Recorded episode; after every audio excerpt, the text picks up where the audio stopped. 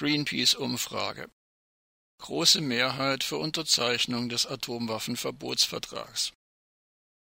92 Prozent der Deutschen befürworten eine Unterzeichnung des Atomwaffenverbotsvertrags durch die deutsche Bundesregierung.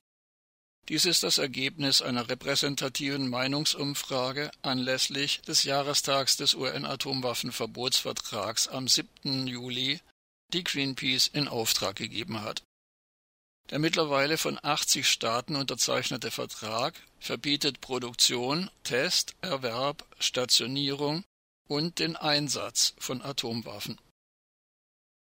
Zitat 75 Jahre nach den Atombombenabwürfen auf Hiroshima und Nagasaki hat die deutsche Bevölkerung eine klare Haltung gegen Atomwaffen auf deutschem Boden. Es ist daher überfällig, den Atomwaffenverbotsvertrag zu unterzeichnen, sagt Christoph von Lieven, Greenpeace-Sprecher für atomare Abrüstung. Auf die Frage, Zitat, in Deutschland sollen die bisher genutzten Tornado-Kampfjets durch neue Kampfflugzeuge ersetzt werden.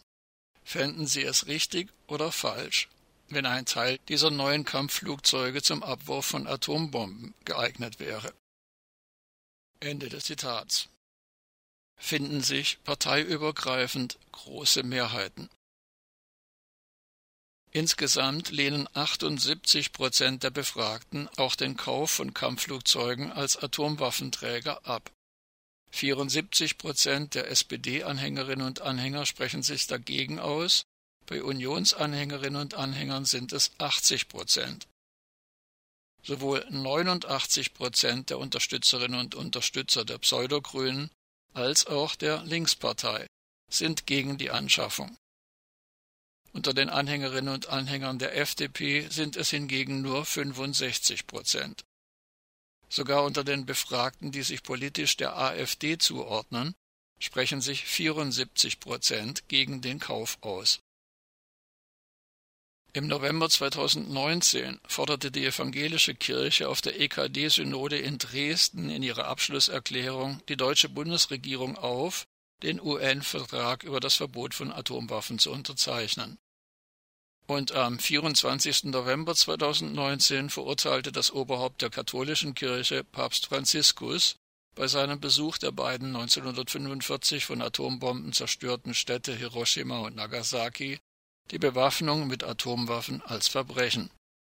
Bau und Besitz von Atomwaffen seien unmoralisch. Am 3. Mai 2020 sprach sich auch SPD-Fraktionschef Rolf Mützenich gegen die Stationierung von Atomwaffen in Deutschland aus. Drei Tage darauf jedoch widersprach der deutsche Außenminister Heiko Maas, SPD, und meinte, deutsche Außen- und Sicherheitspolitik dürfe kein, so wörtlich, Sonderweg sein. Ansonsten würde die NATO geschwächt. Offenbar sprach er dabei auch für US-Präsident Donald Trump und für Bundeskanzlerin Angela Merkel.